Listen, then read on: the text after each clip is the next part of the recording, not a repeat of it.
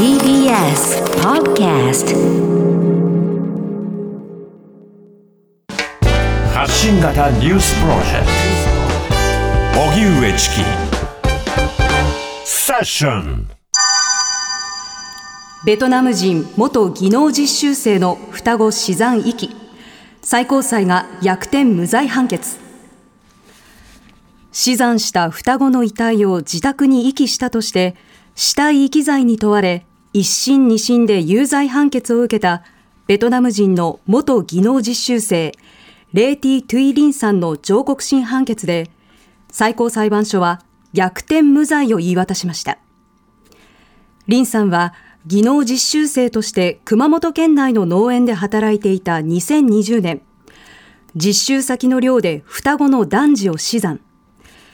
遺体をタオルに包みお詫びの言葉などを書いた手紙とともに段ボール箱に入れ、棚の上に置いたとされています。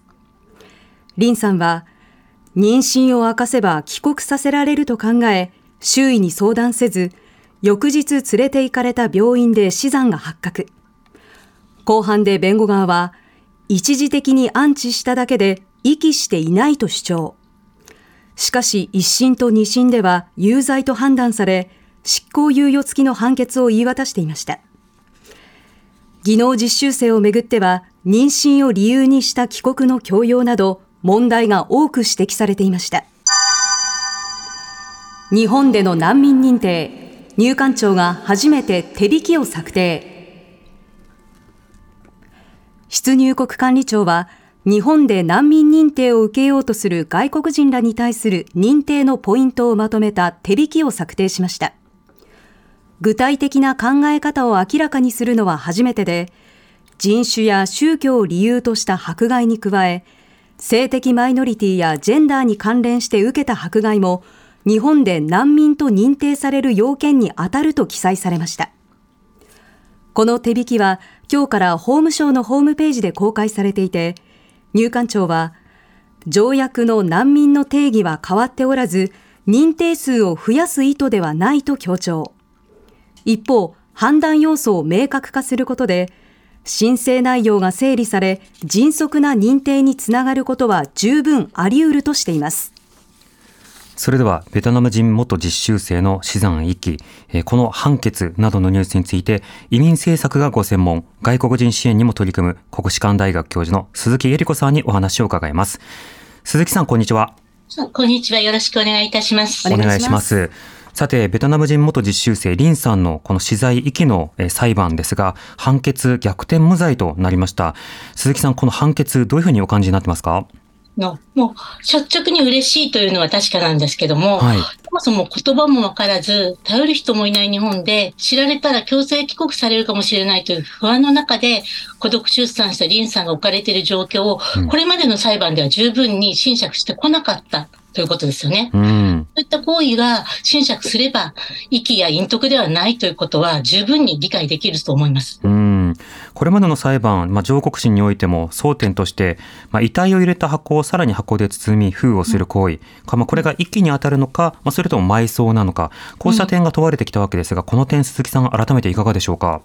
と、やはり彼女の先ほど言ったようにとても混乱した中での孤独な出産だったと思います。はい、そういった中でも死産で生まれてきた子供を、えっと、あと寒あの寒くないようにというふうにタオルに包んだというのは精一杯の愛情表現だったと思います。それを息というふうに言ってしまうのはあまりにむごいですよね。ええーあの、こういった裁判において、まあ、最高裁で逆転無罪となるのは、あの、相当珍しい事案でもあるかと思いますが、この判断についてはいかがでしょうか？私は司法の正義が示されたとても喜ばしい裁だったと思います。うんそもそもということですけれども、では技能実習生の方が置かれている状況、とりわけ出産などをすると強制帰国させられるなどの声かけが例えばはびこっている状況など、大きな問題があると思います。この構造的問題については鈴木さんいかがでしょうか？そうです。えっと、そ、あの、この技能実習制度そもそもの目的は技能等の移転ということになってます。はい、ただし実態としては、まあ、安価で使い勝手のいい労働力を、まあ、受け入れる制度として利用されてしまっている。うん、そういった制度の歪みがここにあると思います。うん、あの、受け入れる雇用主にとっては、彼女あるいは彼が、は、労働者という人間ではなく、活用できる便利な労働力、商品として見なされてしまっていることが問題だと思います。うん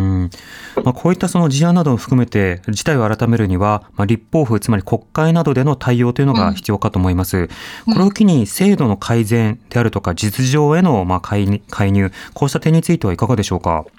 の制度を利用している人たちが、これを技能移転の制度として利用しているかといったらそうではないわけですよね。はい。そうではない現実を理解しておきながら、これまでは改善という、まあ、名目で、えっと、制度を存続してきた。そしてその存続してきたことによって、こういった不幸な事件が生じてしまったことを考えれば、改善っていうのはないと思います。廃止以外は。なるほど。まあ、制度を廃止した上で、まあ、適切に労働ビザなどをどういうふうに、まあ、支給するのか、こういった議論に移行することが重要になるんですか？そうですね。あの、日本はもともと専門的技術的労働者を受け入れているわけですから、はい、そういった労働者、他の労働者と同様に人間としてのいった学みを否定されることなく、家族と共に暮らせる形でいかに受け入れていくかということが重要だと思います。うんまた、ビザなどのその滞在の権利だけではなく、まあ、様々な医療システムへの、まあ、アクセス、うん、こういった点なども、うん、福祉の点なども話し合うこと必要かと思いますが、こちらはいかがでしょうか？あの、労働者だけではなくて人間ですから、はい、病気にもなるし、妊娠もするし、年も取るし、様々なライフサイクルの中で必要とされるサービスに全てにアクセスできること。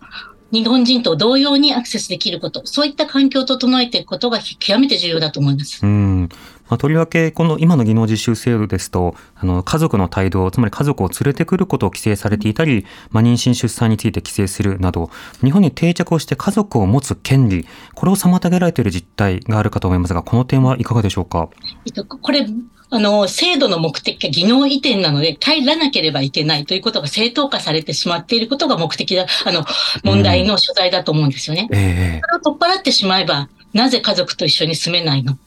何年も単身赴任させるの？っていうことですよね。うん、なるほど。また、そもそも最高裁まで来たこと自体が問題だという指摘も多くありますが、一審と二審、これは、あの、具体的な域の話だけではなくて、どうも様々な判決そのものに、例えば人種差別的な視点がなかったかなど、いろいろな検証も必要かと思います。うん、この点、鈴木さんはどうお感じですか？えっと、やはり技能実習制度そのものの検証も必要だと思います。はい。あの、何かできたんじゃないかっていうふうに言う意見があるんですけども、うん、孤独のうちに置かれている、そして日本社会とのつながりを十分に持っていない彼女が取れる選択肢というのは本当に限られていたんですよね。えー相談すればよかったっていうような問題ではないです。相談できるような人がいなかったから苦しんだわけですね。うんそうした問題の背景のこの技能実習制度、具体的に今、国会や政府の方で見直そうという声はあるんでしょうか？今ちょうどあの有識者会議で議論されていて、おそらく秋ぐらいに、えっと、最終報告書が出されるということなので、まあ、今年、あるいは来年には何らかの形の、えっと、見直しはされると思いますが、うん、手直しではいけないと思います。なるほど。やっぱりその、そもそも人権感覚が埋め込まれていないというところを抜本的に変えることは必要になるわけですか？そうですね。あの、労働者力の需要側からだけの意見をあの聞くのではなく、ええ、やはり同じ人間なんだという視点から制度をもう一度見つめ直すことが必要です。うん、なるほど。またもう一点、こちらはセッションでは後ほどニュースとして改めて紹介しますが、難民認定の手引きについて入管庁が初めて策定をしたということになります。まず今回の難民認定の手引き、その内容というのはいかがでしょうか？えっと、まあ、あの、要素を明確化するということなんですね。どんな判断要素を持って難民認定を審査するかの要素を明確化するということなんですけども、はい、ただし、要素を明確化しても、結局のところ様々な要素を考慮して総合的に判断するという解釈になってしまっているので、うん、やはり、あの、審査する側の裁量が残ってしまうというところ点では不透明なままだと思います。なるほど。まあ、今回その概要としては、まあ、例えば迫害の定義について位置づけつつ、うん、性的マイノリティであること、あるいはジェンダーを理由とする迫害、あるいはその、えー、政党関係者、宗教共同体、えー、民族的集団なども迫害の主体となるというようなことが書かれておりまして、まあ、明確化されたこと自体の評価できる点もあるかとは思いますが、今言ったような恣意的な運用はまだ残りそうだということですか？そうですね。要素を、でもそれだけをもって、えっと、認定されるわけではなくて、様々な要素を考慮してというところがあるので、えー、基準ではないですよね。うん、なるほど。やはりこの大きな問題というのは、どのように考慮されたかを客観的に検証できるシステムがないことなんですよ。はい、結局、ブラックボックスのままであれば、これまでと変わらないと思います。うんとなると認定の運用と、そして難民支援制度のあの根本的な見直しも必要かと思いますが、今政府はな入管難民法の改定案を新たに出そうとしています。こちらについてはどう評価されてますか？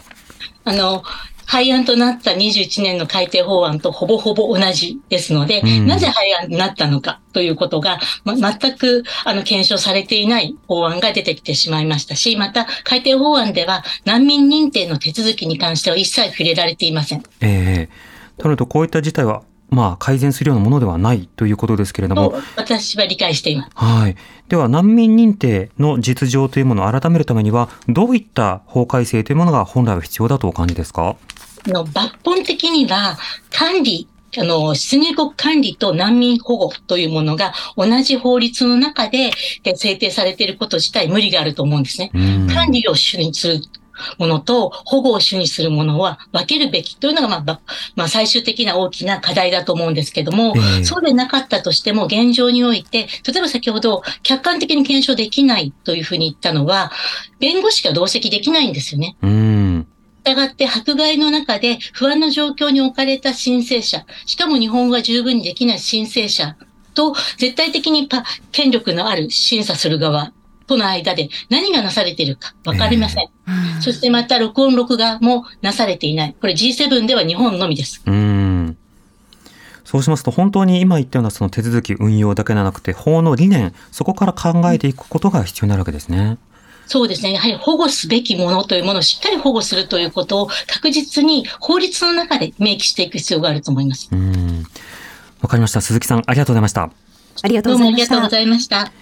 国士舘大学教授の鈴木恵理子さんにお話を伺いました。荻上チキ。